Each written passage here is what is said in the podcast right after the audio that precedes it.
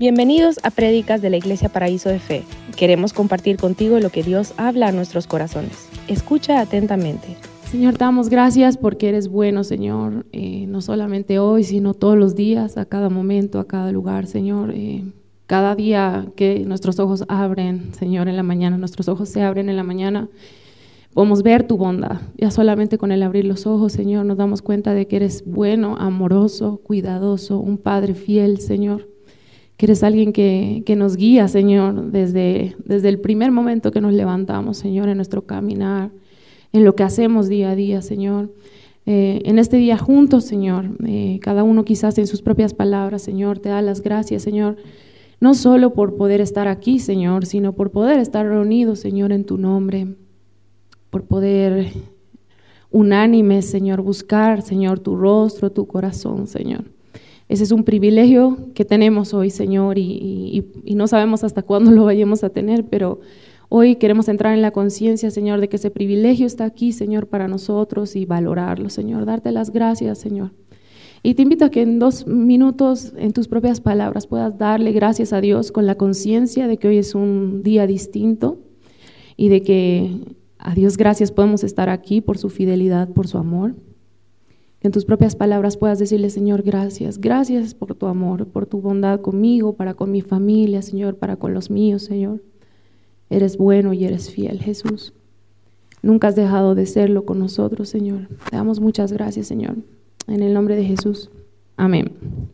Amén.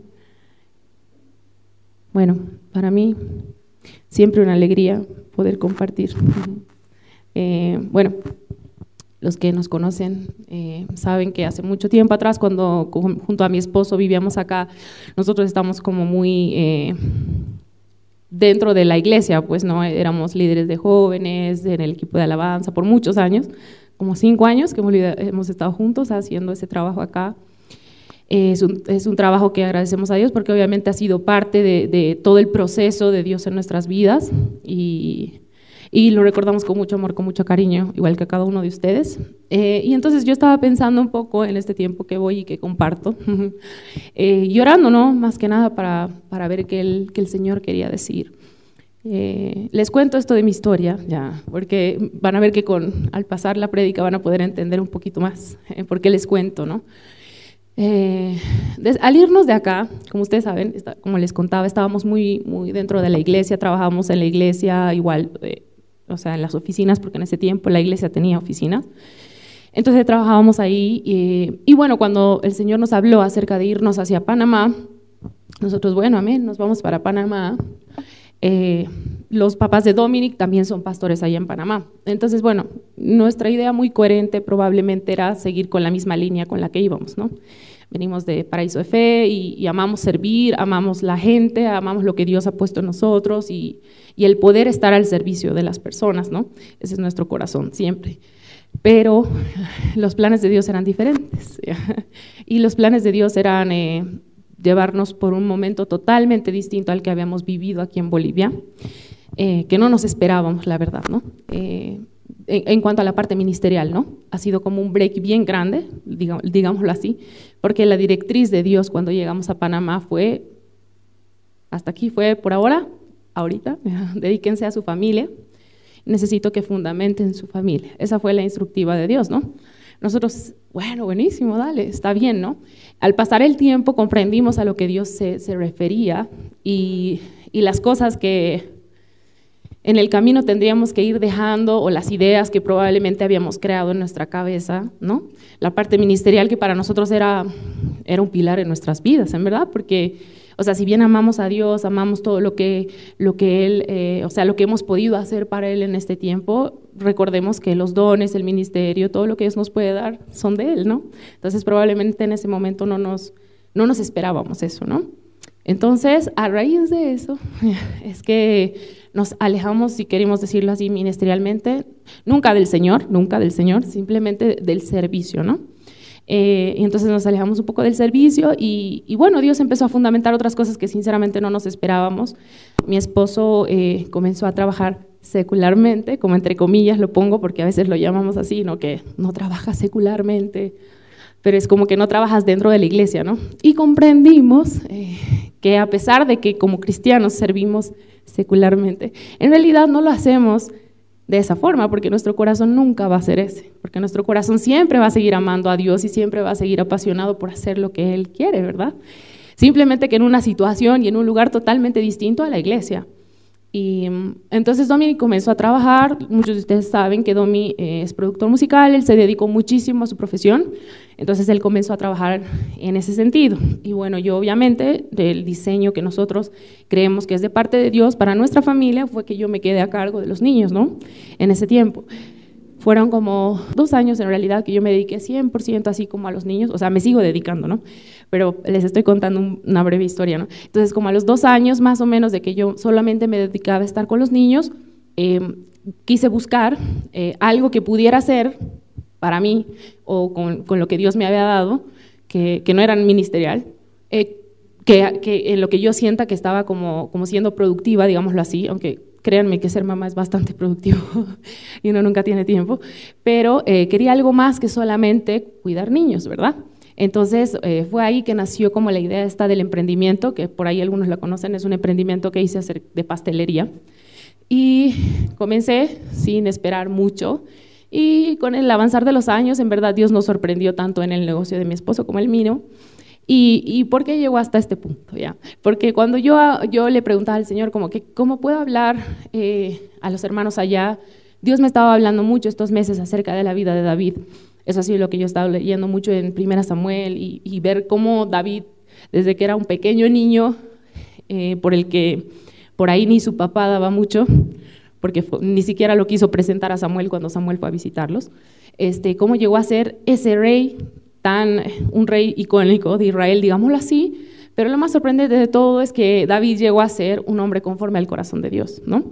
Entonces, pensando en todo eso, eh, bueno, como les decía, volviendo hacia atrás, yo me dedico a hacer tortas, entonces eh, Dios me hablaba mucho con lo que hago, ¿no? Eh, Dios no deja de hablar con lo que hacemos. Puedes estar haciendo galletas, puedes estar haciendo lo que sea que tú hagas, por eso te digo que no hay trabajos seculares si tu corazón está apegado al Señor, ¿no? Yo lo veo así. Entonces, eh, Dios me empezó a hablar acerca de las bases de un cristiano, ¿no? Y cuando yo veía este proceso de, de cómo yo hago mis tortas. Y en el camino aprendí muchísimo porque eh, en verdad fue un trabajo empírico, es un trabajo. bueno, ahora ya siento que tengo más conocimiento y porque también he invertido en, conocer más. Pero al principio era totalmente empírico, yo no sabía lo que me estaba metiendo, solamente sabía que sabía hornear un bizcocho de chocolate o vainilla, ¿no? Entonces ya, ya, ya después, como que en Panamá era un gran reto, porque recuerdo una vez que un amigo me dice, haz la torta que has hecho en tu casa ese día que estaba súper rica porque va a ser el cumpleaños de mi esposa y vendémela, ¿no? Y, pero yo le hice mi casa que tenía aire y, fue con crema chantilly, ¿no? Eh, y Panamá, para los que no saben, es súper caliente, ¿no? Es súper, súper caliente, es como vivir en Santa Cruz, o sea, eh, tenemos 36, 37 grados por allá y la sensación térmica puede llegar a ser de 40 o por allá, ¿no? Entonces, eso es un gran reto, porque en verdad un cake no te va a durar absolutamente nada.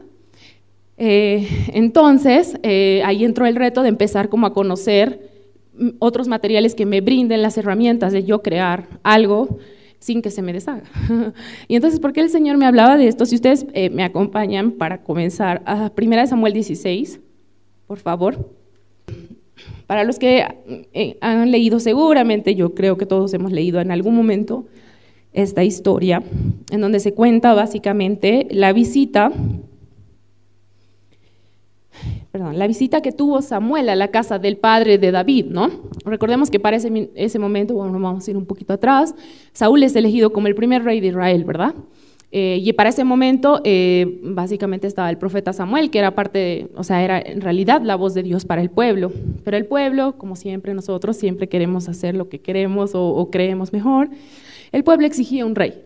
Dice, yo quiero a alguien que yo pueda ver, tocar, no alguien que, simplemente venga y consulte a Samuel y, me diga lo que tengo que hacer. Eh, y entonces Dios le dice a Samuel, bueno, vamos a ungir un rey. No te están rechazando a ti, me están rechazando a mí. Es algo bien fuerte, en verdad, si nos ponemos a pensar, ¿no? El pueblo quería una imagen, digamos, ¿no? Es súper parecido a lo que pasó cuando Moisés eh, saca al pueblo y y todos salen y luego terminan adorando al becerro, o sea, y al final querían una imagen, ¿no? Querían una imagen, no importa cuán poderoso haya sido Dios en el proceso, ellos querían una imagen, alguien que pueda ser como yo, que pueda ver, y, eso me alegra, ¿no? Entonces, bueno, recordemos eso, Saúl es, puesto como rey, tiene un reinado, pero al tiempo del reinado de Saúl, eh, Saúl es desechado por Dios, ¿no? Lo vemos capítulos atrás, que Saúl es desechado por Dios, eh, y al final eh, fue porque en verdad Saúl comenzó a confiar en su propio propio proceder, ¿no? Ya dejó de, consultar a Samuel o a Dios qué hacer, simplemente que él dijo, bueno, yo puedo tomar el lugar de Samuel, hacer el holocausto, este, ofrenda a Dios, ver, consultar, y el Señor lo desechó. Entonces, después de ver este background, vámonos eh, al verso 12, cuando Samuel, el Señor le dice en realidad a Samuel, vas a ir a visitar a esta persona que tiene un, hijos, y de los hijos que él tiene, tú vas a ungir a uno de ellos como el nuevo rey de Israel, ¿no? Entonces, pasan los versos donde, donde dice que pasó uno y otro un desfile de hijos y ninguno era, a pesar de que Samuel pensaba, ¿no? Entonces, en el verso 12 eh, dice, se hizo llamar a David, que era un joven de piel morena, ojos brillantes y muy bien parecido. Entonces Dios le dijo a Samuel, levántate y echa el aceite en la cabeza, porque él es el elegido. Samuel tomó aceite y lo derramó sobre David en presencia de sus hermanos. Después de esto regresó a Ramá y en cuanto a David, desde ese día el Espíritu de Dios lo llenó de poder. ¿Ok? Venimos de un momento en que, para los que no saben, David eh, cuidaba ovejas, era lo que hacía porque era el hijo menor. Y, y bueno, este, los hermanos se, dedicaban como a, otras labores y cuando tocaba ir a la guerra iban los mayores, David era el menor, todavía era, como que bueno, es el último, vamos a poner a cuidar a las ovejas porque es lo que queda. Fue tanto así, el, digámoslo, el rechazo hacia David que cuando Samuel fue a visitar a su padre, él presentó a todos los otros hijos que tenía y a David no. Pero al final, cuando el Señor le dijo como que mm, mm, tiene que haber otro hijo porque ninguno de ellos es el que yo quiero ungir, entonces ahí fue que llamaron a David. Comencemos eh, apuntando esto, ¿no? David al principio era alguien rechazado, no mirado, probablemente porque era el más pequeño, probablemente porque cuidar a las ovejas no era tan lindo, pero recordemos esto, ¿ok? Entonces después David es ungido. Eh, otra cosa que tenemos que notar ahí es que Dice que desde el momento en que David es ungido, el poder de Dios, eh, perdón, él es lleno del poder de Dios. Vámonos al verso 14 y dice, al mismo tiempo el espíritu de Dios abandonó a Saúl y un mal espíritu de Dios, perdón, y un mal espíritu que Dios le envió comenzó a atormentarlo. O sea, ahora vemos, hay como un cambio de mando, digámoslo así. El Señor llena de poder a David y quita su, su espíritu a Saúl y lo atormenta. Le envía un espíritu que lo atormente, ¿no? Entonces, eh, un poquito más abajo, básicamente en el verso siguiente Saúl dice como que, ay, estoy como atormentado, vamos a buscar a alguien que me pueda ayudar a salir de este tormento. Entonces el verso 17 dice, Saúl ordenó a sus sirvientes, busquen a alguien que toque bien el arpa y tráiganlo, ¿no? Uno de ellos le dijo, yo conozco a uno y se llama David, es hijo de Jesé, él vive en Belén, David toca muy bien el arpa es también un guerrero muy valiente y además sabe, hablar muy bien y es muy bien parecido. Y Dios siempre lo ayuda. Saúl dice, tráiganme a alguien que toque para que yo me calme o para que esté más tranquilo. Y hay uno de sus sirvientes que le dice que conoce a David, que era el, eh, que cuidaba las ovejas en ese momento. Todavía no, no había matado a Goliat, no había hecho nada, pero fíjense las características que esta persona le dice acerca de David. Le dice eh, que él tocaba bien el arpa, que era un guerrero valiente. David hasta ese momento no había matado a nadie, ni había ido de guerra a nadie, recuerdemos eso, ¿no? Y dice, eh, además Dios siempre lo ayuda, ¿ya? Características que tenemos que tener aquí presentes para cuando lleguemos al punto. Entonces, bueno, le voy a relatar un poquito más en el capítulo este al terminar. Eh, Básicamente lo que hacen es llamar a David, David va a la casa del, rey que estaba atormentado, David comienza a tocar su arpa, que era su instrumento, instrumento con el que David adoraba a Dios, ¿no? Un gran punto, porque no solamente tocaba música bien, sino que él adoraba a Dios. Entonces, cuando David empieza a tocar, Saúl este, se tranquilizaba, ¿no? Y todo salía bien, entonces él, veía como que, oh, esto está funcionando, ¿no? O sea, este chico me funciona, me sirve. Entonces, dice el verso, el verso 23, dice, por eso Saúl le mandó a decir a Jesse, estoy muy contento con tu hijo, déjalo que se quede conmigo para que sea mi ayudante. Saúl quería que David sea su ayudante y se quede trabajando con él.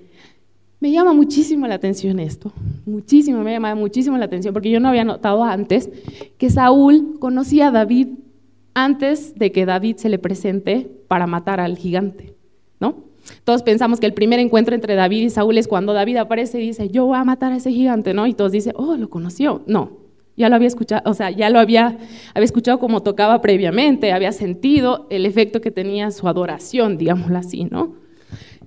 Pero bueno, pasan los años, no sé, la Biblia no relata si al final se quedó como ayudante, si no fue, pero yo creo que, no sé, o sea, por lo que más o menos leo en la Biblia, parece que no se hubiera quedado como ayudante porque cuando años después, digámoslo así, eh, los hermanos de David van a pelear a batalla contra los filisteos, o sea, David aparece en el panorama otra vez y está con su papá. Entonces su papá le dice, bueno, agarras estas cosas, las vas a llevar a tus hermanos para ver cómo están, ¿no?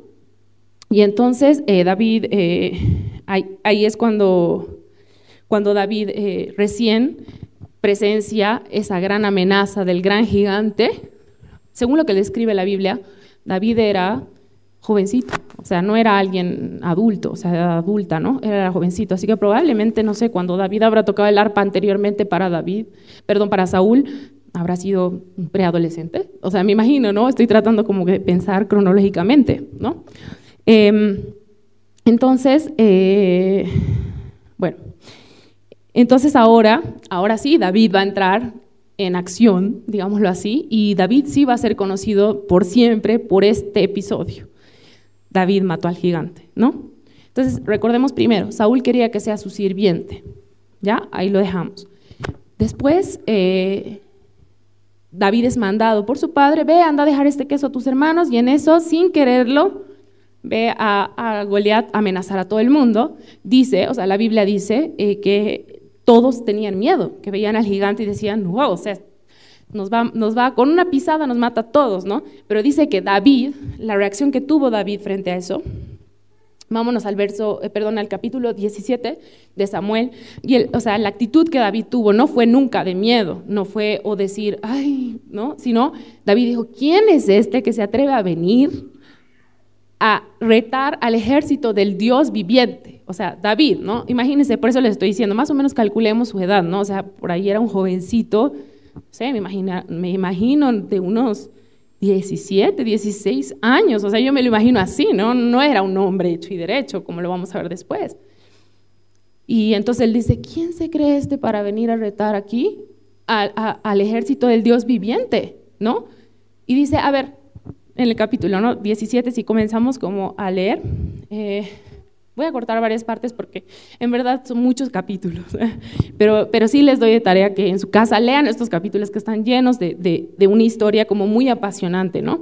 Entonces David, les estoy narrando aquí la parte en que David eh, escucha eso y David dice, a ver, a ver, va uno de, de los, de los, de los eh, guerreros, porque en ese momento David no era guerrero, él solamente había ido a dejar comida, le dice, a ver, a ver, eh, ¿qué están ofreciendo por la persona que vaya a matar a este gigante? Eh, y ellos le dicen, no, no, el rey dice que le va a dar su, hija, que se, va a poder, que, se va a poder casar con su hija y que no sé qué. Y, y, David, y en medio de que David como que estaba preguntando todo esto, escuchan los hermanos, ¿no? Y dicen, oye, ¿qué te pasa a ti, mocoso, ¿no? Más o menos. Porque tú, o sea, tú vienes aquí todo chiquitito, aquí todos sabemos pelear, o sea, hemos sido entrenados para ser guerreros, y tú vienes aquí a preguntar, o sea, ¿qué, qué, qué, qué? Ándate, ¿no? Y entonces David dice, bueno, sí, me voy, ¿no? Pero más allá encuentra a otro y le pregunta, oye, ¿qué están dando por matar al gigante? De vuelta, ¿no, David? Entonces dice que ya para la segunda vez que David pregunta y dice así como que, ¿qué están ofreciendo? Otras personas que eran de la guardia del rey lo escuchan y le van con, la, con el chisme al, al rey, pues, ¿no? Ahí es un chiquito de 16 años que está preguntando allá que qué le vamos a dar si lo mata, ¿no? Entonces, o sea, es medio ridículo así se lo pensamos, porque es como que si pasara aquí, ¿no? Y entonces el rey dice, a ver, ¿quién es? Tráigalo, ¿no? Recuerden que el rey lo conocía, ya lo había visto antes. Pero en el episodio, acá parece que es la primera vez que ellos dos se encuentran, ¿no? Verso 31. Algunos soldados oyeron que David andaba preguntando y fueron a decírselo a Saúl. Entonces el rey hizo a llamar a David. Y David le dijo, no se preocupe su majestad, yo mataré a este filisteo. No vas a poder matarlo, le dice, ¿no? El rey. Tú eres todavía muy jovencito, ¿ves? Ahí, ahí vemos que David era un chango, pues, ¿no? Dice, y él ha sido guerrero toda su vida, hablando de, de Goliat, ¿no? Y 34 dice, David le contestó, yo soy pastor de ovejas de mi padre, pero si un león o un oso viene a llevarse alguna de mis ovejas, yo lo persigo, lo hiero, le quito del hocico a la oveja, y si el león o el oso se me echan encima, yo los golpeo y los mato. Y eso mismo voy a hacer con este filisteo, pues ha desafiado a los ejércitos del Dios vivo. Si Dios me ha librado de las garras de los leones y de los osos, también me va a librar de este filisteo. Wow. Piénsenla así, yo, yo me quedo así como, wow. David, qué seguridad, qué seguridad. O sea, él dice, mira, mata osos, leones. ¿Sigo contando? ¿No? O sea, él estaba súper seguro y decía, ¿quién es este para venir a decir algo? Yo voy a ir en el nombre de Dios y es él quien va a ganar. David estaba seguro de quién era en Dios, ¿no? David estaba muy seguro. Dice, entonces Saúl le dijo a David, bueno, anda pues, le dice, ¿no? Entonces Dios, que Dios te acompañe, le dice Saúl. Dice, ¿no? Y enseguida, bueno, en el verso siguiente lo, vamos a narrar un poco. Desde el verso 38, Saúl le dice a sus eh, hombres, bueno, agarren por favor toda mi vestimenta, póngansela.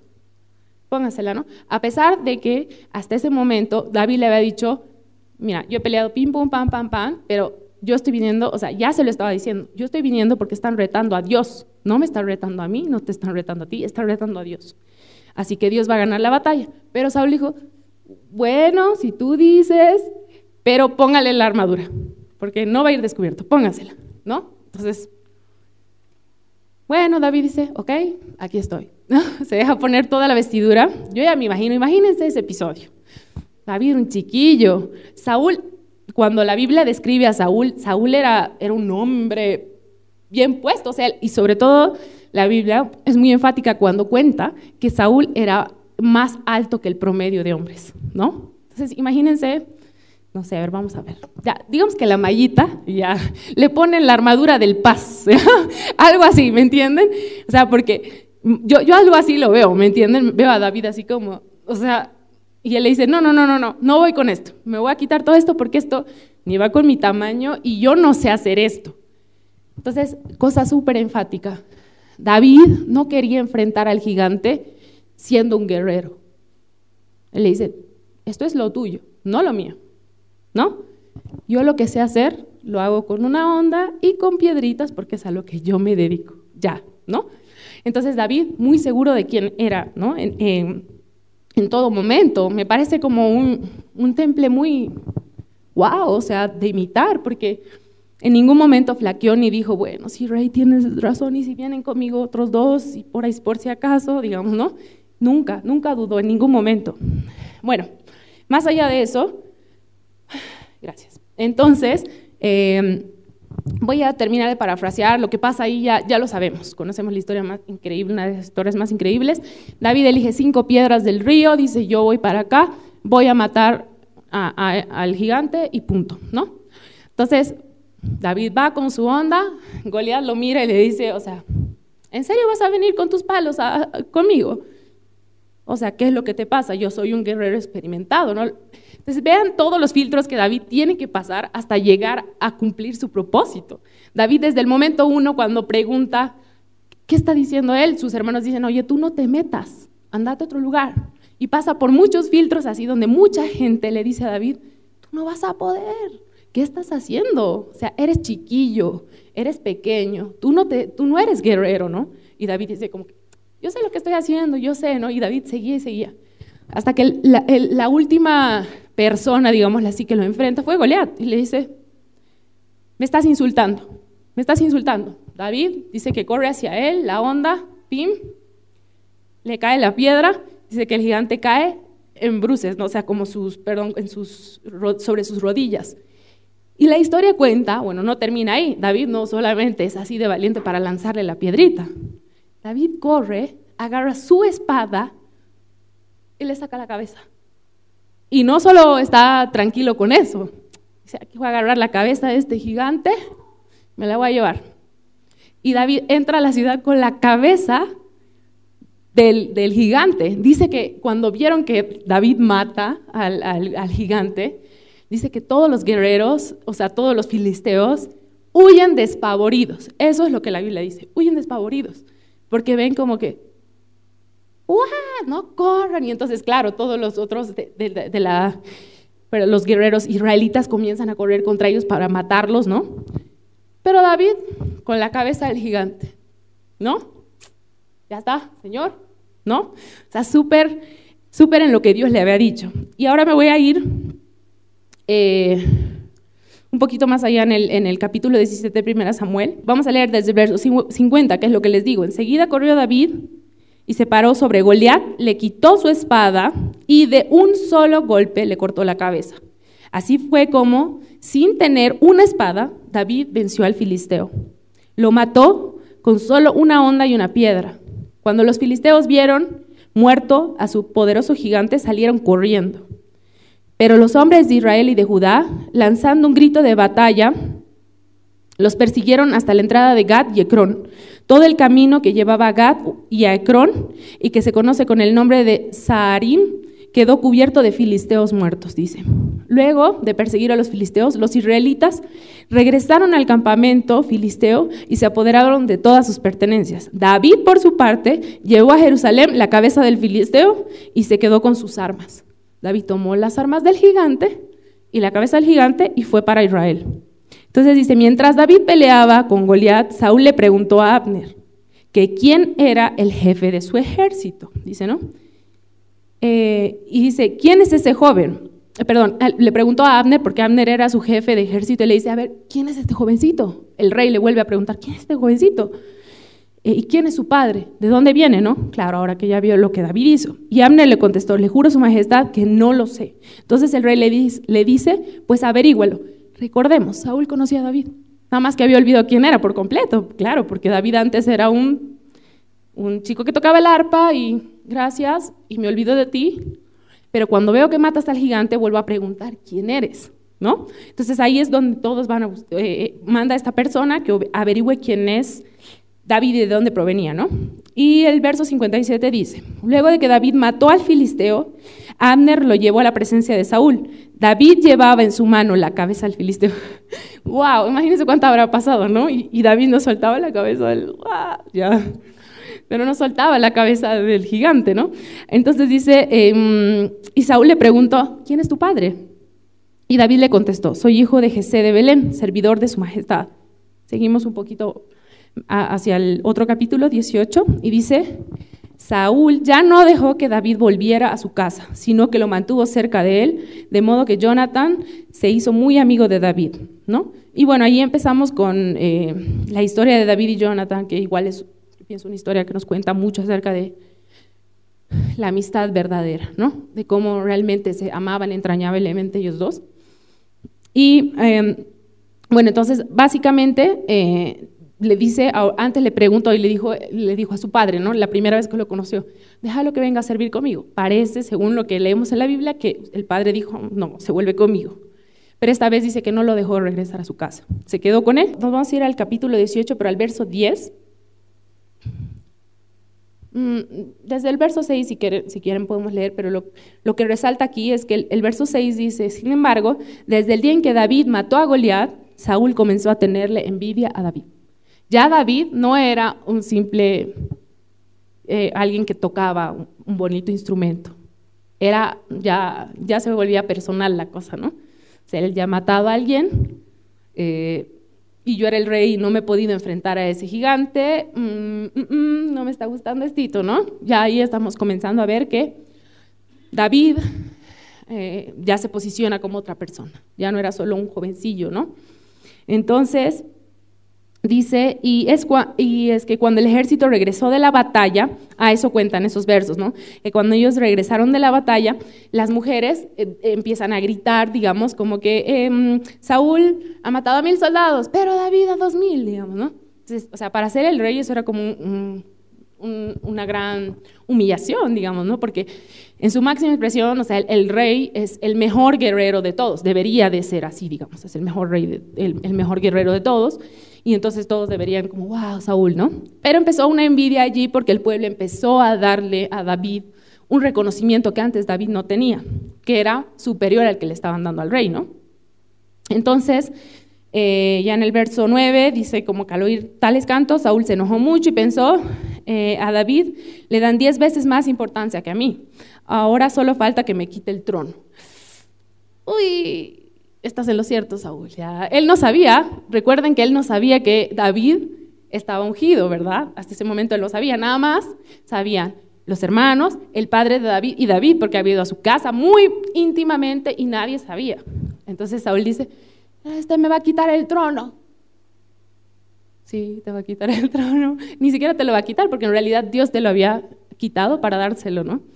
Pero él no se lo sospechó. Entonces, verso 10. Al día siguiente, mientras David tocaba el arpa, Dios envió un espíritu malo para que atormente a Saúl. ¿Hemos visto esto antes? Sí, en el capítulo anterior, ¿no?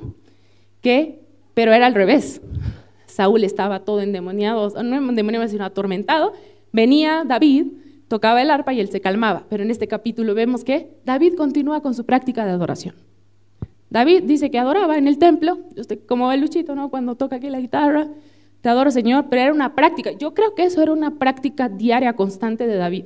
Era algo que David solía hacer, adoraba constantemente a Dios. Entonces, bueno, voy a hacer mi devocional, te adoro Señor, y entonces el otro le da la chiripiorca y, otra vez se pone, ah, dice que se pone tan furioso que agarra su lanza y se la, y se la, y se la lanza a David para atravesarlo. Dice que David hace como que, no me diste, no. Eso es lo que cuenta la Biblia no me diste, ¿no? Entonces, a, partir de ahí, eh, David se da cuenta que Saúl tenía algo en contra de él. Y de ahí comienza ah, otro gran proceso para David, ¿no? Verso, eh, bueno, aquí en esta Biblia está medio raro porque dice del 12 al 15, así que vamos a empezar leyendo del 12, me imagino. Dice, Saúl le tenía miedo a David. Dice, le tenía miedo a David pues se daba cuenta de que Dios lo cuidaba y lo ayudaba a ganar las batallas, mientras que a él lo había abandonado. Entonces Saúl envió a David al campo de batalla y lo puso enfrente de los soldados. David ganó todas las batallas que sostuvo, pues Dios lo ayudaba. O sea, Saúl intentó matarlo, no pudo, dijo, ah, no, no, no, no, tranquilo con eso. Saúl lo puso como el máximo de los guerreros, o sea, él era el que eh, era como el jefe de, los soldados. Entonces dice, bueno, lo vamos a mandar adelante. Lo van a matar y yo me voy a lavar las manos, no, no, no lo voy a haber matado yo, ¿no? Pero dice que no, que como Dios estaba con él, David ganaba una y otra y otra y otra y otra y otra vez, ¿no? Ahora vamos a tratar de utilizar esto con todo lo de las tortas, ya, ¿eh? ¿no? Vamos a tratar de mezclar como para entender lo que, lo que les decía. Ayer eh, el Señor me hablaba mucho cuando yo estaba haciendo las tortas, ¿ya? Eh, durante ese proceso, ha sido un proceso frustrante, o sea, he vivido muchas cosas frustrantes porque cuando uno aprende cosas empíricamente, te encuentras con situaciones que no deberías, no quisieras, ya, y tienes que resolver en el momento. Entonces, eh, me ha pasado que cuando, por ejemplo, me ha tocado hacer mi primer pastel doble piso, eh, desconocía, sinceramente desconocía muchas cosas, ¿no? Entonces, uno le mete nomás, como dicen aquí, ¿no? vamos, le damos a lo que salga, ¿no? Y, bueno, Dios me hablaba mucho ahí porque realmente para lograr que nuestra, nuestra vida, o sea, el Señor me hablaba así como que, ley, nuestra vida es como una torta, ¿no? O sea, una torta de exposición. Cuando tú vas a una boda, tú ves una torta toda preciosa y dices, ¡guau! ¿No? Es, como el, punto central, el foco central después de los novios, ¿no? Uy, la mesa dulce, la torta, ¡guau! Entonces dice, nuestra vida es así, ¿no? Nuestra vida es así, nos lucimos así delante de las personas. Cuando las personas nos ven pueden decir como que, o como, wow, o sea, esta persona ¿no? Esta persona, ¿no? Tiene algo. Y el Señor me decía, pero cuán importante es que por dentro seamos tan estables como para que cuando la gente nos vea, eso que la gente ve pueda durar. ¿Ven? Cuando nosotros armamos las tortas, ya, si las tortas internamente no tienen una estructura estable, tu torta se va a ver bonita por una hora, dos horas. Luego la torta va a empezar a hacerse desastres, ¿no? Ayer daba una clase con algunas alumnas que han, estado conmigo y, les contaba esto, ¿no? En, las, tortas de doble piso. Si tú no te preocupas por lo de adentro, por la estructura, por las bases, tu cake todo hermoso en media hora o al transportarlo puede sufrir graves consecuencias, ¿no? Dios es así con nosotros, ¿no? Eh, y, nuestra vida es una vida constante de crecimiento. Por eso yo le ponía ah, de título Crecer integralmente, ¿saben? Los cristianos muchas veces estamos acostumbrados a crecer en apariencia, crecer eh, para que se vea bonito para el otro, que cuando me ponen en un lugar, me veo bonito. Pero ¿cuánto tiempo va a durar mi bonito? ¿Cuánto tiempo va a durar lo que yo pienso que Dios me ha dicho que soy? ¿No? David estuvo en muchos momentos de exposición frente al rey. Pero si David no hubiera tenido una vida íntegra y una estructura fuerte, cuando tocaba matar al gigante, o sea, esa historia nunca hubiera existido, nunca hubiera existido, ¿no? David tuvo que estar seguro de quién él era, seguro de lo que Dios forjó con él mientras él cuidaba ovejas y nadie lo veía. Digo, ¿cuán importante es esto? Eh, a pesar de que a veces eh, a, nosotros, a todos, yo siento, nos ven, cuando ya hemos pasado nuestros procesos, nos vemos lindos, pues bien bonitos nos vemos, ¿no? Todos. Nos vemos y dicen, wow, has visto cuánto ha crecido el hermano, está firme, no has escuchado cómo está compartiendo. Pero cuando damos la vuelta, la, cabeza al poco tiempo, resulta que no era tan así como se veía, ¿no? O probablemente si era así como se veía, no hemos visto todo el tiempo que esa persona en la intimidad ha tenido que pasar con Dios en proceso de crecimiento. Entonces, para mí en todos estos años en Panamá, aprendiendo estas cosas, como les digo, ya desde muy pequeña eh, claro, nosotros hemos, básicamente yo he crecido en el Evangelio, o sea, desde mis dos años yo he ido a la iglesia, ¿no? Eh, para mí, mi vida es Dios, o sea, yo, yo no conozco otra forma de vivir que no sea cerca de Dios, ¿no? Y no solamente porque mis papás me decían, vamos a ir a la iglesia y te sientas, ya, ¿no? Sí, eh, obvio eso pasaba, ya, en algún momento, ya, en algún momento eso pasaba, lo cual se los agradezco porque porque se convirtió en una disciplina para nosotros el tener que hacer eso, ¿no? Un hábito, un hábito que, eso sí debo decir, que es muy importante unirlo a un encuentro verdadero con Dios. Porque si ese encuentro verdadero con Dios no sucede, va a llegar un momento en que tanto que vas a la iglesia de obligadas, o sea, para ti ese es un lugar como que, bueno, aquí el domingo, dale, de 4 a 6, ¿no? no estás viviendo a un Cristo verdadero, no estás viviendo una relación personal con Dios. Entonces, para mí, como les digo, eh, no conozco otra manera de vivir, pero lo que sí les puedo decir es que, o sea, para mí Dios, eh, o sea, yo tengo una relación personal con Dios. Yo he conocido a Dios de cerca, he tenido experiencias con Dios de cerca. Entonces, lo que me, vuelve una y otra vez a su presencia no es recordar que mis papás dicen que hay que ir a la congre ya. Es, o sea, es, acordarme que no he encontrado en toda mi vida, llevo 34 años, y para mí no hay otro lugar mejor que estar en su presencia, seguir su camino, seguir sus enseñanzas, hacerlo a la manera de Él. Aunque déjenme decirles, han habido momentos que para mí han sido muy oscuros, muy negros, que te sientes dentro de un túnel así como, ya pues Señor, o sea, ya, ya llevamos en esta lucha como bastante tiempo, dime Señor, ¿qué he hecho mal? ¿no? O sea, de verdad te la cuestionas. Yo pienso que todos hemos pasado por ese momento, ¿verdad? En que estamos así como en un túnel oscuro de que, otra vez vamos a pasar por esto, ya lo habíamos pasado, ¿no? Y el Señor en silencio. Esa es la peor parte. Para mí es como que, Señor, habla. Es complicada esa parte, para mí es complicada. Y Dios nos procesa y nos procesa Y los huesos duelen, duelen cuando van a crecer. Aquí le llaman dolor de huesos, ¿no ve? A cuando duele eh, con el crecimiento. No sé si le llaman así, pero en mi familia se llamaba así como que me duelen los huesos, mami, por el frío y eso, ¿no? Que después descubrí que en realidad podía ser un dolor muscular más que de huesos, porque los huesos no dolían. Entonces, pero el crecimiento duele, ¿no? El crecimiento siempre va a doler. Eh, no porque Dios sea malo, sino porque, porque esos momentos eh, como que te enseñan de qué estás hecho. Así lo veo yo. Entonces, por eso les digo, es tan importante la estructura, no solo lucir lo que Dios quiere de nosotros. ¿Qué Dios, qué hay dentro? ¿De qué estamos hechos de verdad? Porque en los momentos de prueba se va a ver, ¿no? Cuando hay 40 grados y un cake de tres pisos, ahí se va a ver si el cake está hecho como debería o no debería, ¿no? Entonces, es eso.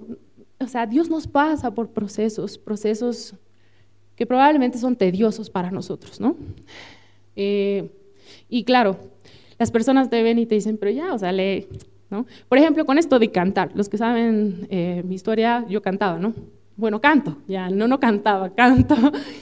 Pero por mucho tiempo he tenido que cerrar mi boca eh, y, no podía cantar. O sea, no es que no podía por una enfermedad, simplemente que Dios quería que en mi vida haya ese silencio. ¿Para qué? Ahora lo entiendo, ¿no? Ahora ya he madurado ya y me veo como una mejor torta ya. Pero en su momento era ¿por qué? ¿Por qué? Mi pregunta era constante, Señor, ¿por qué? Ya llevo tanto tiempo haciendo esto, o sea, ya venimos de probablemente yo me lo preguntaba así, ¿saben? Después de unos años en Panamá yo preguntaba, Señor, pero venimos de un liderazgo en Bolivia durante cinco años, hemos guiado un montón de personas en el equipo de alabanza, los jóvenes, como que no sabemos hasta cierto punto, pues, lo que es, Señor, o sea, ¿qué ha pasado, no? Y Dios otra vez, de vuelta para atrás, de vuelta para atrás, vuelve a aprender, vuelve a hacer silencio. Y, en todo ese tiempo em, ha sido duro. No puedo decir que ha sido fácil, ha sido duro. Han habido momentos de conflicto en donde yo de verdad les decía mi frustración, les decía, Señor, entonces todo lo que tú me has dicho, Señor, todas, todos esos encuentros tan especiales que tú y yo hemos tenido, donde tú me has dicho, ya, tú me has dicho que tú querías utilizarme, o Señor, tú me has dicho que, que esto era porque sí, o sea, que tú estabas creando esto en nosotros, que mi esposo y yo tenemos un ministerio. Señor, tú, ¿no? O sea, todo eso. Entonces, no, no existe ahorita. O sea, yo de verdad le decía al Señor así.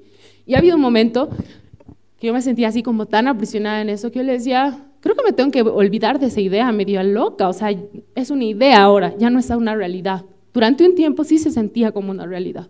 Pero ahora, en este momento, Señor, no se siente como una realidad. Y siento yo que para David, esa promesa de ser rey por mucho tiempo no se sentía como realidad. Después de que David mató al gigante y todos vemos, ¡Ah, David, qué capo! Y ahora todos te quieren, ¿no? David, a partir de eso, comenzó a escapar. Tuvo que escapar del rey. Se tuvo que meter en cuevas, se tuvo que hacer al loco para sobrevivir. David la pasó durísima para llegar a ser rey. No fue que David a partir de ahí, wow, es el rey, ¿no? David tuvo que pasar un proceso bien oscuro en donde yo misma, si fuera David, me preguntaría, pero Señor, tú me has elegido como rey, no me he elegido yo. O sea, tú me has dicho que voy a ser rey y ahora yo tengo que pasar todo esto para llegar allá. Creo que voy a tirar la toalla ya, ¿no? Entonces llegan esos momentos, llegan esos momentos que son así como bien oscuros. Y yo le preguntaba eso al Señor. Pero realmente viendo desde acá hacia atrás, claro, cuando ya vences la prueba, digamos, cuando sales del túnel, te das cuenta que Dios comienza a hablarte de lo que Él de verdad quiere hacer. Y lo que Él de verdad quiere hacer no es una construcción hermosa que todo el mundo quiera ver, ¿ya? Eso no es, no los quitemos de la cabeza porque muchas veces pensamos que estamos en un proceso constante con Dios como para volvernos un edificio que todo el mundo pueda admirar y aplaudir. Eso no es lo que Dios quiere. Estamos olvidando que Dios siempre sigue siendo el punto. ¿No? Y ay, yo siento que la parte más difícil siempre es luchar con nuestro orgullo. Siempre, porque Dios siempre dice, mm, mm", ¿no? Ahora menguar, ahora menguar. Y em, hace unas semanas atrás en la iglesia en que estábamos contaban una historia, el pastor contaba una historia acerca de, de un joven que era un joven muy elocuente, una persona muy capaz, que consigue un trabajo en una galería de arte. Entonces esta persona entra a la galería de arte y le dicen, bueno, mira, lo que tú tienes que hacer es ser básicamente un guía, vienes por acá y le dices, acá encontramos la obra de arte que se encuentra en, se ha hecho en 1900 tanto, pertenece a tal autor, continuamos a la siguiente, vas dando la información a las personas, ¿no? Al terminar tu recorrido o cuando termines obra por obra, te paras de un costado y les das espacio a las personas para que puedan sacar fotos y recuerdos de eso, ¿no? Se permite así. Ok, el joven, como era un joven realmente muy elocuente, muy bien, dice que él empieza a trabajar en la galería de arte y dice, bueno, vamos a pasar por aquí, si ustedes ven el cuadro, este cuadro lo podemos encontrar en azul con blanco, ha sido hecho el año 2045, no sé, me estoy inventando, ¿no? Pero eh, ha sido creado por la hermana Leandra Villegas, eh, entonces él muy, muy bien, dice, bueno, ahora vamos a pasar al momento de las fotografías, pueden tomar fotografías durante 15 minutos, listo. Entonces dice que la galería de arte comienza a volverse famosa, porque la gente dice, hay un, hay un chico que es increíble explicándote las obras de arte. Anda, él trabaja de tal a tal día, y entonces dice que la galería de arte comienza a llenarse muchísimo porque la gente quería que esa persona les explique estas cosas, ¿no? Y entonces dice que empieza a llenarse, empieza a llenarse, y con él los meses el chico dice que, bueno, esta es la obra, tantos, y viene, ¿no? Ahora vamos a sacar fotografías. Pueden sacar 10 minutos fotografías. Y él se quedaba posando al lado de las obras. ¿No? Y dice que luego, o sea, se volvía, o sea, seguía siendo así como que muy concurrido, pero a los meses el muchacho dice, bueno, esta es la obra tantos, de la obra tantos, no sé qué, vamos a dar 10 minutos para que puedan sacar fotografías. Y él se quedaba los 10 minutos allí. Y dice que al final el muchacho terminó acá, ¿no? Bueno, sacamos fotos. Entonces, dice que el, dueño de la galería de arte le dice, te he estado observando, tu trabajo es excelente, eres muy bueno explicando las obras, realmente ha sido una adquisición muy buena para nuestro negocio, pero debo decirte y recordarte, las obras de arte son las obras de arte. Las obras de arte no se tratan de ti. Las personas no quieren una foto de ti adelante de la obra de arte. Las personas quieren las fotos de las obras de arte. Y entonces, realmente es así muchas veces con nosotros. Vemos cómo Dios nos usa, vemos cómo estamos siendo de bendición y cada vez estamos más adentro de las obras, ¿no? Y olvidamos que la obra de arte siempre va a ser Dios, no nosotros. Hemos sido llamados para explicar cómo será, para desempolvar, pero nunca para pararnos enfrente de la obra. Y es complicado, porque somos humanos y siempre queremos reconocimiento. Entonces Dios me hablaba mucho de eso y me decía, em, no se trata, nunca se va a tratar de ti, de lo que haces bien. Entonces vuelvo a recordar ahí y digo, wow, ahora entiendo, Señor, que durante esa época que por ahí tú has hecho que yo me calle, era para seguir entendiendo que los dones, el ministerio, lo que tú puedas darme, viene de ti y es para ti, ¿no? Entonces no es que yo canto porque soy disque, ¿no? O sea, es mi voz, mi voz sin, sin la presencia de Dios no es nada. O sea, es importante reconocer eso. Tu vida sin la presencia de Dios no es nada. Tus actitudes sin la presencia de Dios no son nada. Y eso es fuerte para reconocer, porque realmente muchas veces dense cuenta y seamos un poquito, o sea, tratemos de pensar Muchas veces cuando actuamos a diario, nuestros actos, más que hablar de la presencia de Dios, hablan de nosotros mismos o de lo que tenemos guardado en nuestro corazón, de nuestras envidias, de nuestras falencias, de nuestras eh, no ganas de dar gloria a Dios, ¿no? Entonces, realmente reconocer que de Dios viene todo es súper importante, súper importante para que realmente Dios sea engrandecido en nuestras vidas. Que creo que ese debería ser el propósito de todo cristiano, ¿no? No estamos aquí para hacer una competencia de quién predica más bonito, quién va a tocar más lindo, quién va a salir y qué. Y, déjenme decirles esto, ya. Por muchos años, en mi pensamiento, em, probablemente yo creía, como yo canto, yo pensaba que el tope para cantar era como, Señor, un día que yo llegue a un escenario de muchas personas, yo voy a saber que tú estás conmigo y que, que la hice, pues, ¿no? Que despegamos. Bueno, han pasado muchos años y eso nunca pasó. Entonces, en el proceso, Dios me ha hecho entender que no se trata de estar en una plataforma, se trata de realmente tener una esencia correcta de adoración durante todos los días, de ser una muestra del amor de Dios durante todos los días con las personas que te rodean. Durante estos años, han habido años que a Dominic y a mí nos ha tocado ser iglesia o mostrar a Cristo desde casa. Recordar que probablemente para mí, muchos años mi ministerio ha sido ministrar a mis hijos con mi, con mi actitud, con mis palabras. Decir, esto es así, hijo, mira, que ellos me vean actuar a mí y digan, wow, Jesús, o sea, Jesús hacía eso, Jesús... Y aún puede parecer bien tonto, ¿no? Y dices, ay, sí, sí, claro, tú porque eres mamá. Pero no, en verdad las mamás olvidamos la importancia que tenemos. Estamos predicándole a la próxima generación. Nunca, por ahí nunca has predicado aquí, pero estás predicándole todos los días a tus hijos, todos los días, con tus actitudes, con tus palabras. Y, y esa generación está creciendo fuerte gracias a tus enseñanzas. Así que es súper valioso lo que tú estás haciendo. Domi también mucho tiempo me decía, Lea, Ley, o sea, hoy me cuesta. Ya, me decía, él me cuesta porque eh, yo amo a Dios, amo servir a Dios, pero ahora tengo que estar metido acá como que en mi, en, mi mundo musical, me dice, ¿no? Que amo, que me encanta, porque él le encanta lo que él hace también, ¿no? Eh, pero, pero él me decía, pero a veces siento como que me falta la otra parte, ¿no? Y me acuerdo, un día teníamos una charla de esas y, y él me decía como que... Y, y, y entonces el ministerio, la parte ministerial, digamos, ¿no? Y, igual, o sea, yo, yo le doy gloria a Dios realmente en todo porque Él es tan bueno. Dios ha empezado a rodearnos de gente que no lo conoce. Y a veces los cristianos pensamos eso, ¿no? Somos cristianos, hay que llamar a los hermanos de la congre solo para tomar tecito. Ya. Si Dios te rodea de gente que no le conoce, dale gracias. Dale gracias, porque probablemente tú eres la única Biblia que esa persona puede leer o va a leer.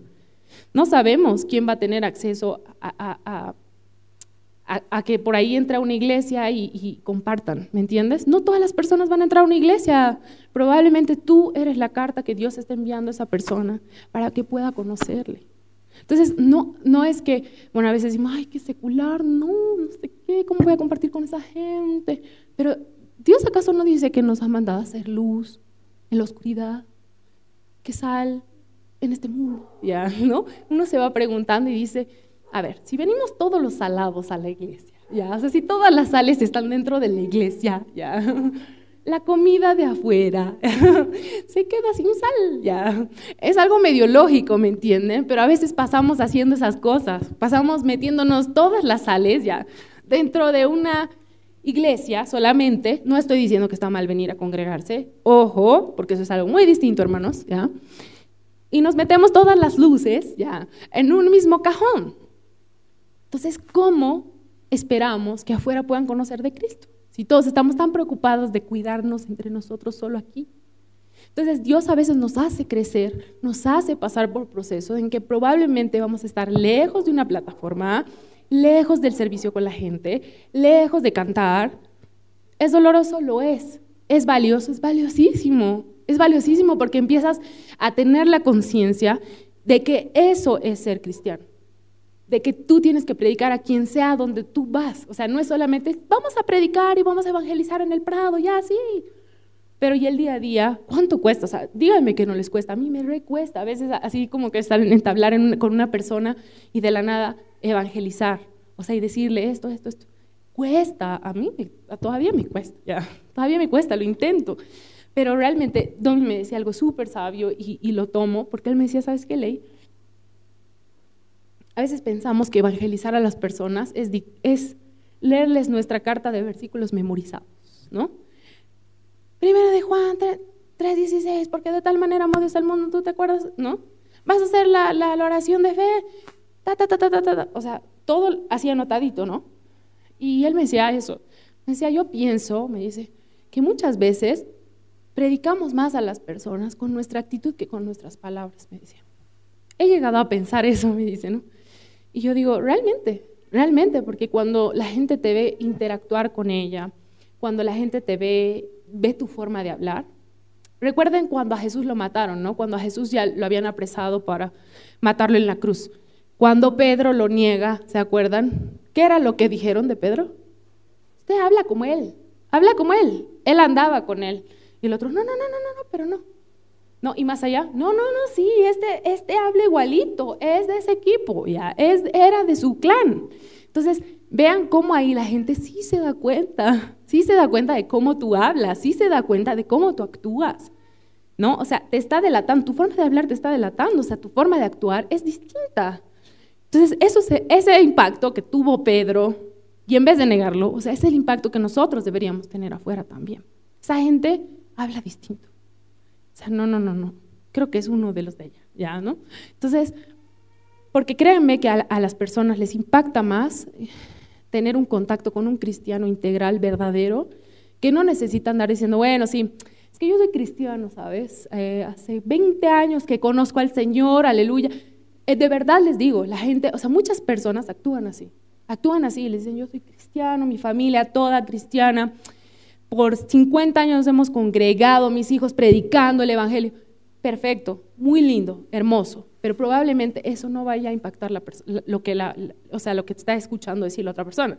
Muchas veces va a ser contraproducente y la gente va a decir, eh, qué cool, chao, ya, ¿no? Muchas veces la gente lo toma así, cuando en realidad se encuentran con un cristiano que no está viviendo un cristianismo de domingo, un cristiano que no está yendo a la iglesia por rutina, sino un cristiano que habla porque de esa forma porque esa es su forma de hablar. Porque mi forma de hablar, porque es así. Mi forma de hablar, yo, se los digo, yo comparto con muchas personas y todo lo que ustedes quieran, pero a mí se me salen los versículos, o sea, a mí se me sale decir gracias a Dios, a mí se me sale decir esas cosas porque es el reconocimiento que yo voy a tener siempre de Dios. O sea, cuando alguien me pregunta cómo estás, ¿sabes qué? Gracias a Dios, todo súper bien, todo súper bien, pero Dios está presente en mis cosas y no me avergüenzo de eso. Pero mi forma siempre va a ser como, es lo que les digo, nuestra forma de hablar siempre nos va a delatar, nuestra forma de actuar siempre nos va a delatar, ¿no? Entonces, volviendo un poquito a lo que estábamos hablando, eh, aquí he escrito algo, ¿no? Eh, en 1 Samuel 18 que leíamos que cuando David adoraba, Saúl era atormentado de vuelta.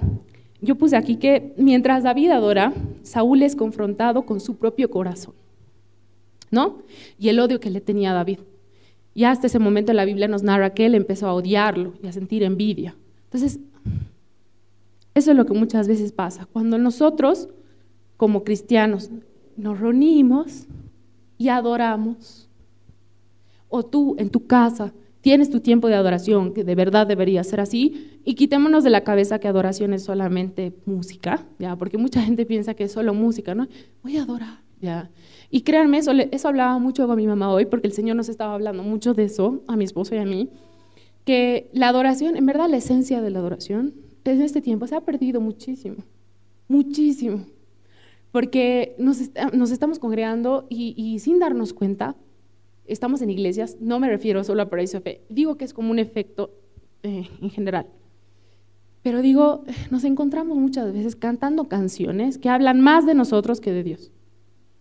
Póngase a pensar. Son canciones súper lindas, súper hermosas, que probablemente hablan de tú me libraste, tú me sacaste, Señor, tú me hiciste, tú me pusiste, pero estamos hablando de nosotros.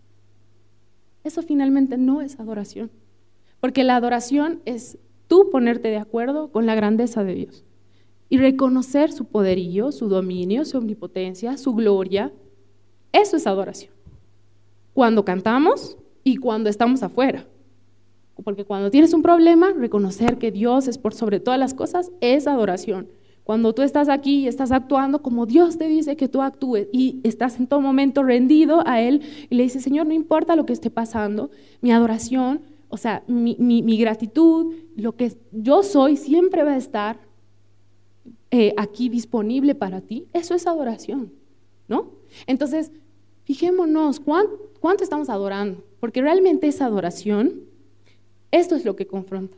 No nuestra vida solamente, sino la adoración. Recuerden, David empezaba a adorar y el otro era confrontado con su propio odio. El otro era confrontado con, lo, su propio, o sea, con lo que él estaba sintiendo dentro. Por eso muchas veces eh, yo pienso que la adoración congregacional es de suma importancia, porque es un momento importante para todos nosotros de venir y congregarnos y es como si estuviéramos todos en nuestras casitas en, eh, durante todos los días encendiendo esa mechita de la adoración con nuestra vida, ¿no? Y venimos aquí los domingos para hacer una fogata. Yo lo veo así. Y, realmente en el momento de adoración, porque muchas veces decimos, bueno, vamos a la prédica, eh, bueno, pero es que iban a cantar una hora los hermanos, me da tiempo de llegar a las cinco, ¿no? Ya, a las cinco llegamos. Mucha gente lo hace así porque cree que las personas que están aquí tocando están haciendo un preámbulo mientras nosotros llegamos para escuchar la palabra. Se están perdiendo de gran parte porque el culto tiene que ver con la adoración congregacional. Si no adoramos juntos, estamos perdiendo gran parte de lo que Dios nos quiere dar como iglesia, ¿no? Entonces, em, eh, voy a ir un poquito más rápido ya.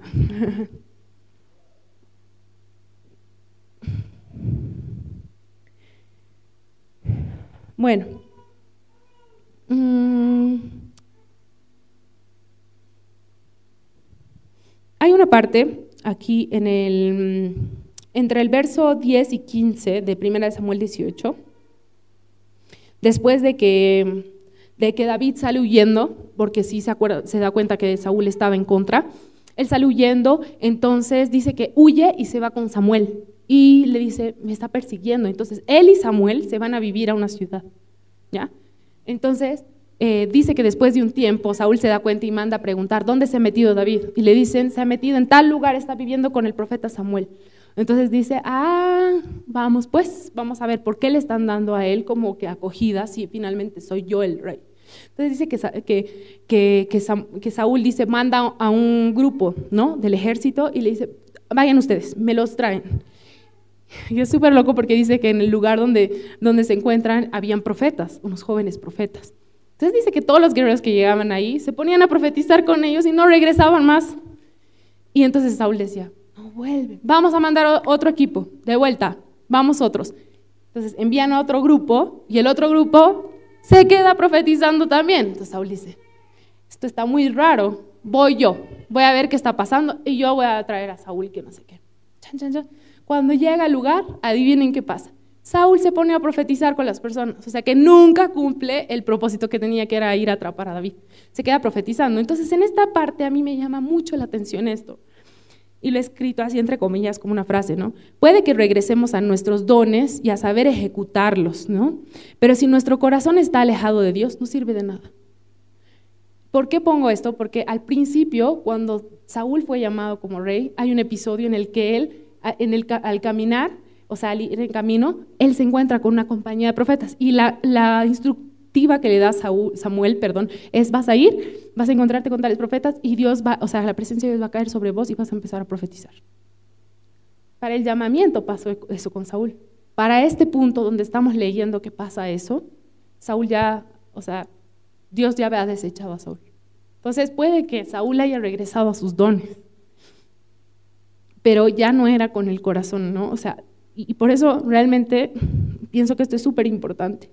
Puedes regresar a tus dones, a ejecutar todo, pero si nuestro corazón está alejado de Dios y no tenemos su presencia, no sirve de nada.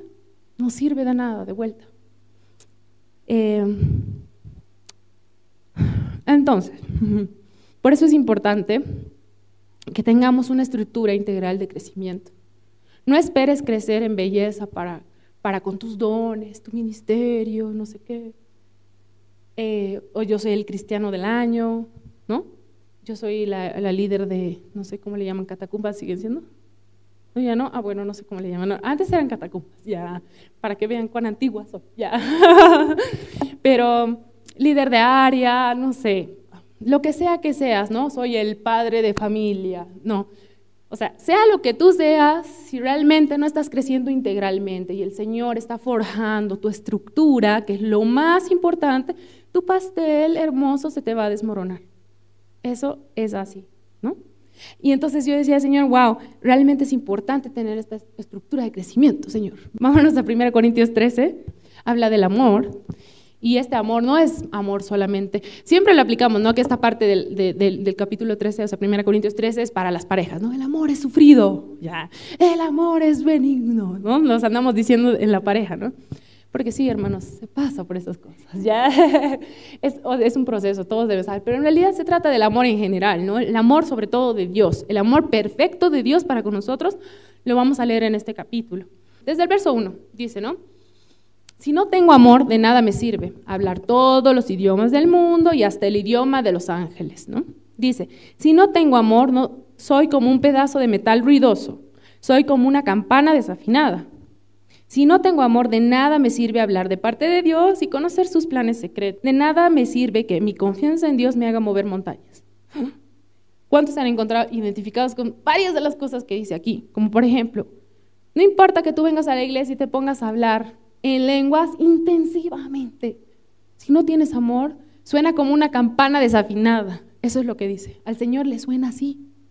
Qué fuerte, ¿no? Es algo fuerte, porque nosotros, las super espirituales, ¿no? y el Señor escucha como ta, ta. o sea, realmente, si, si, eso no está lleno de amor, no le importa a Dios. Si, suena mal, ¿no? Suena mal. Dice, si no tengo amor, de nada me sirve hablar de parte de Dios. Volvemos y les digo, no importa que regreses a tu don, no importa que regreses a tu ministerio. Si la presencia de Dios y el amor de Dios no están presentes en ti, no sirve, no sirve. Te estás desgastando sin motivo, ¿no?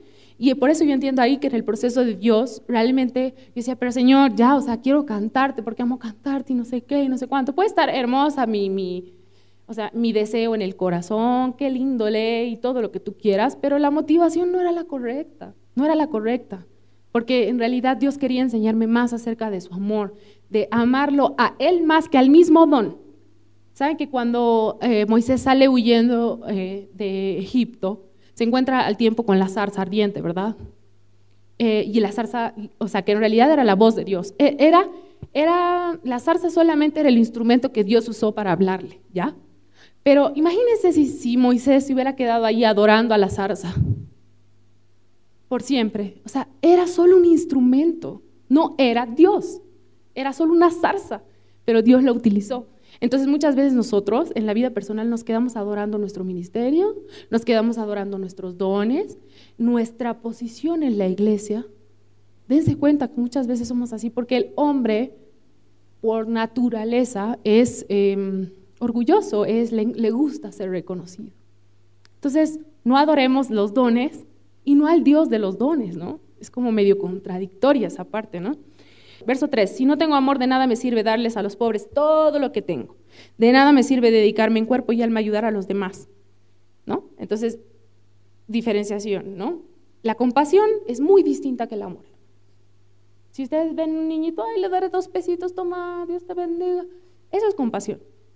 Amor es decir, oye, ok, te puedo ayudar con esto y orar por esa persona. O decir, voy a orar por tu necesidad, pero también te voy a dar que comer, porque a veces somos así, ¿no? Ay, voy a orar por tu necesidad para que ya no tengas hambre, voy a orar, ¿no? Nos damos la vuelta y nos vamos. Cuando probablemente nosotros somos la respuesta que Dios le está dando a esa persona, a su oración.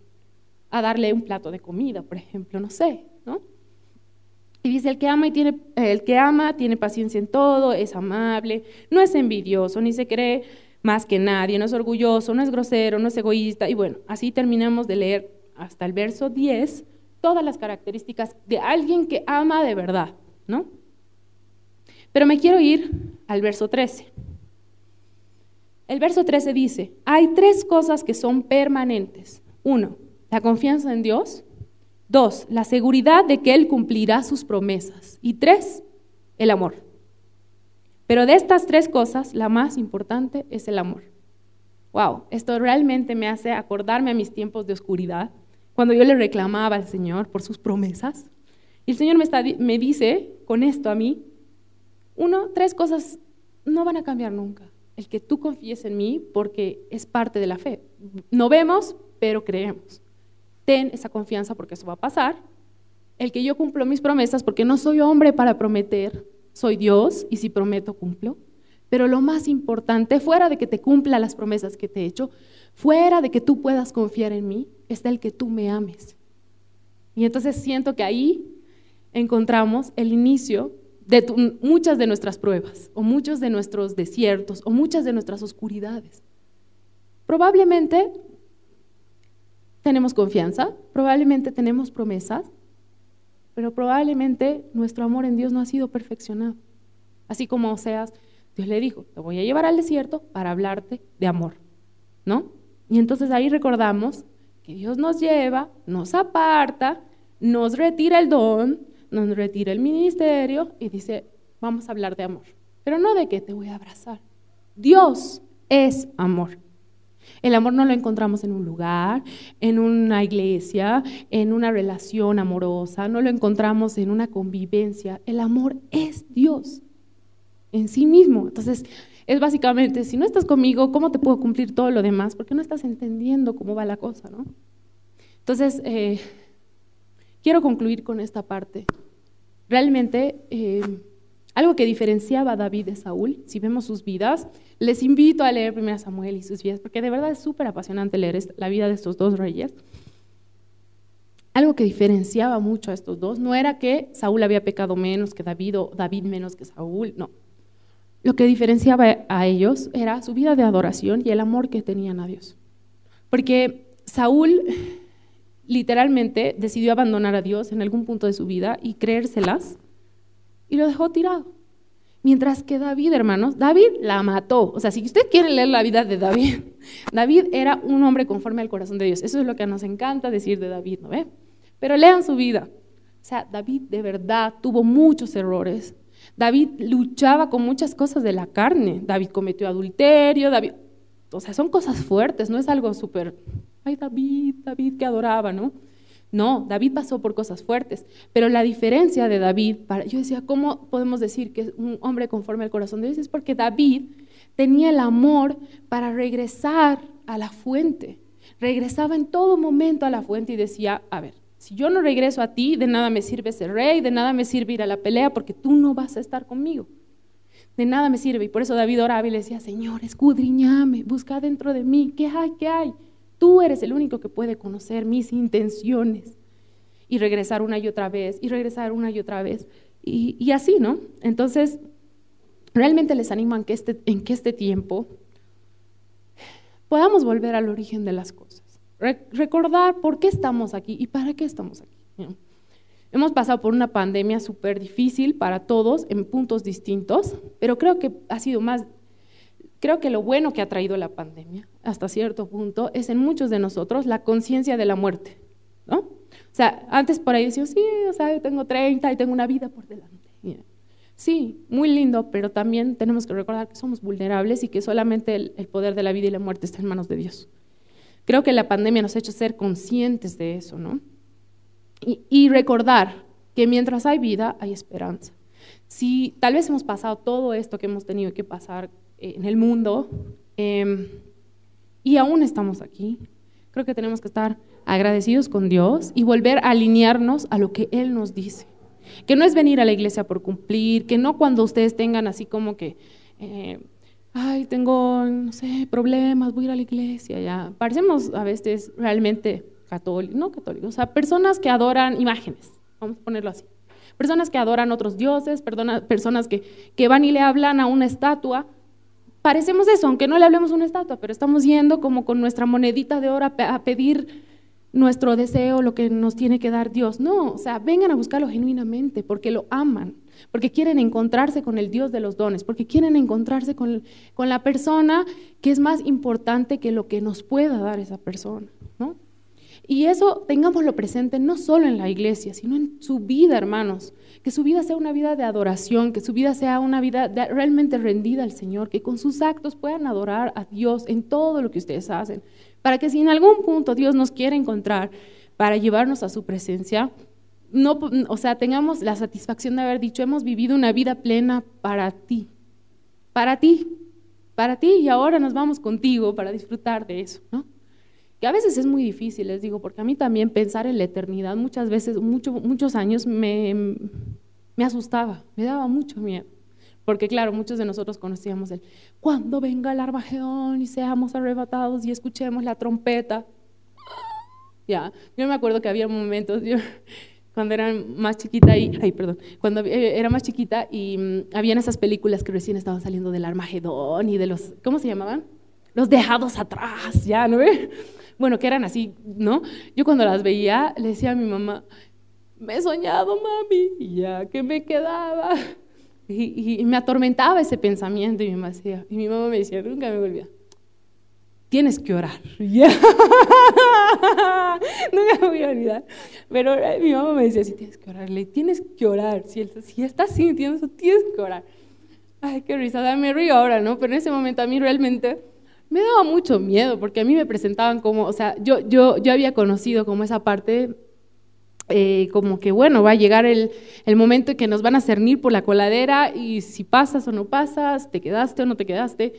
Y realmente yo pienso que por más de que yo tenía una vida cristiana, también he tenido miles de errores, también he tenido miles de falencias, he tenido miles de luchas, como todo humano, hermano, no por ser hija de pastores que, uy, el Señor te pasa en gracia, ya, no, sigues siendo humano, sigues teniendo pensamientos humanos, deseos humanos, todo eso te pasa, te pasa. Entonces a mí me asustaba mucho, ¿no? Y, yo, y es algo que yo le decía constantemente a mi esposa, a mí me asusta, le decía, como eso, ¿no? Y me decía, pero ¿por qué te va a asustar? Si es algo súper lindo pensar que como que estás enamorado de una persona, como cuando tú y yo nos hemos casado, me decía, ¿no? Em, y cuando nos íbamos a casar con Domi, él en ese momento vivía en Panamá y yo vivía aquí. O sea, en realidad nuestro noviazgo ha sido en Argentina, ¿no? Y cuando estábamos de novios, claro, el año que hemos estado, no, ni siquiera el año, eran seis meses que hemos estado de novios, eh, era súper bonito porque estábamos en, el mismo lugar, íbamos a la misma iglesia, todo súper lindo, pero cuando llegó el final de esos seis meses, él para Panamá, yo para Bolivia, y, era, o sea, y, hasta ese momento, sinceramente, nosotros no nos habíamos planteado la idea de casarnos ya, porque éramos éramos súper changuitos, ahora que lo pienso, digamos, ¿no? Éramos bien jovencitos para ese momento, ya no me digan las altacunas, ya, pero para ese momento mi esposo tenía como, eh, tenía 20 años recién cumplidos y yo tenía 22, 22 años, ¿no? Entonces, la verdad es que hablar de matrimonio era como que sí, de aquí unos años, digamos, ¿no? Pero cuando él y yo ya estábamos separados, o sea, ¿no? él en su país, yo en el mío, era, era muy difícil la distancia y ahí fue que decidimos, o sea, nos casemos vamos a casarnos porque es muy difícil esto y, y bueno, vamos a darle. Entonces decidimos casarnos a los seis meses, cinco meses después de eso. Tuvimos un noviazgo bien corto, en verdad, como de 11 meses nada más. Entonces él me dice, o sea, me hace acordar de eso me dice, ¿tú te acuerdas cuando tú y yo estábamos alejados? O sea, esperar el día para casarnos y poder estar juntos, otra vez que ya no nos tengamos que separar de país es algo así con Dios, me dice, o sea, ¿no? Como que vamos a terminar aquí en la tierra y va a llegar el día en que nunca más te vas a apartar de Él, que vas a estar con la persona que tú tanto amas, a la que tanto le, adoramos, a la que tanto cantamos en la iglesia. Y, oh, ya, ahí como que mi chip cambió, digamos, ¿no? Porque ya no era como llegar al arrebatamiento, digamos, aunque también tenemos que tener cierta reverencia y temor a eso, porque en verdad, o sea, no podemos andar viviendo una vida como nos canta, realmente como queremos porque no sabemos hasta cuándo vamos a estar aquí, hermanos. Hay que tener esa conciencia también, ¿no? Y además, si tú eres una persona que genuinamente ama a Dios, nunca vas a hacer lo que te dé la gana. La verdad es esa, porque el temor que tienes a Él nunca te lo va a permitir. Porque por ahí vas y dices, Ay, si quiero irme a la fiesta, me voy a la fiesta. Y en medio de la fiesta vas a estar, no es donde debería estar. Chao, ya. ¿No? Uno, o sea, yo digo, el Espíritu Santo te acompaña. Y, y es es amoroso, tierno, sensible contigo y, Él siempre va a tratar de con cuerdas de amor atraerte, siempre. Y recuerden esto, esta figura, Dios siempre va a estar con sus brazos abiertos como Él ha decidido morir por nosotros en la cruz. Ahora, el punto es cuán cerca tú quieres estar de Dios. Dios nunca va a cerrar sus brazos, Dios nunca se va a hacer a un lado, pero cuán cerca tú quieres estar de Dios. Si quieres escuchar más mensajes como estos, puedes buscarnos en nuestras redes sociales como Paraíso de Fe o en nuestra página web www.paraisodefe.com.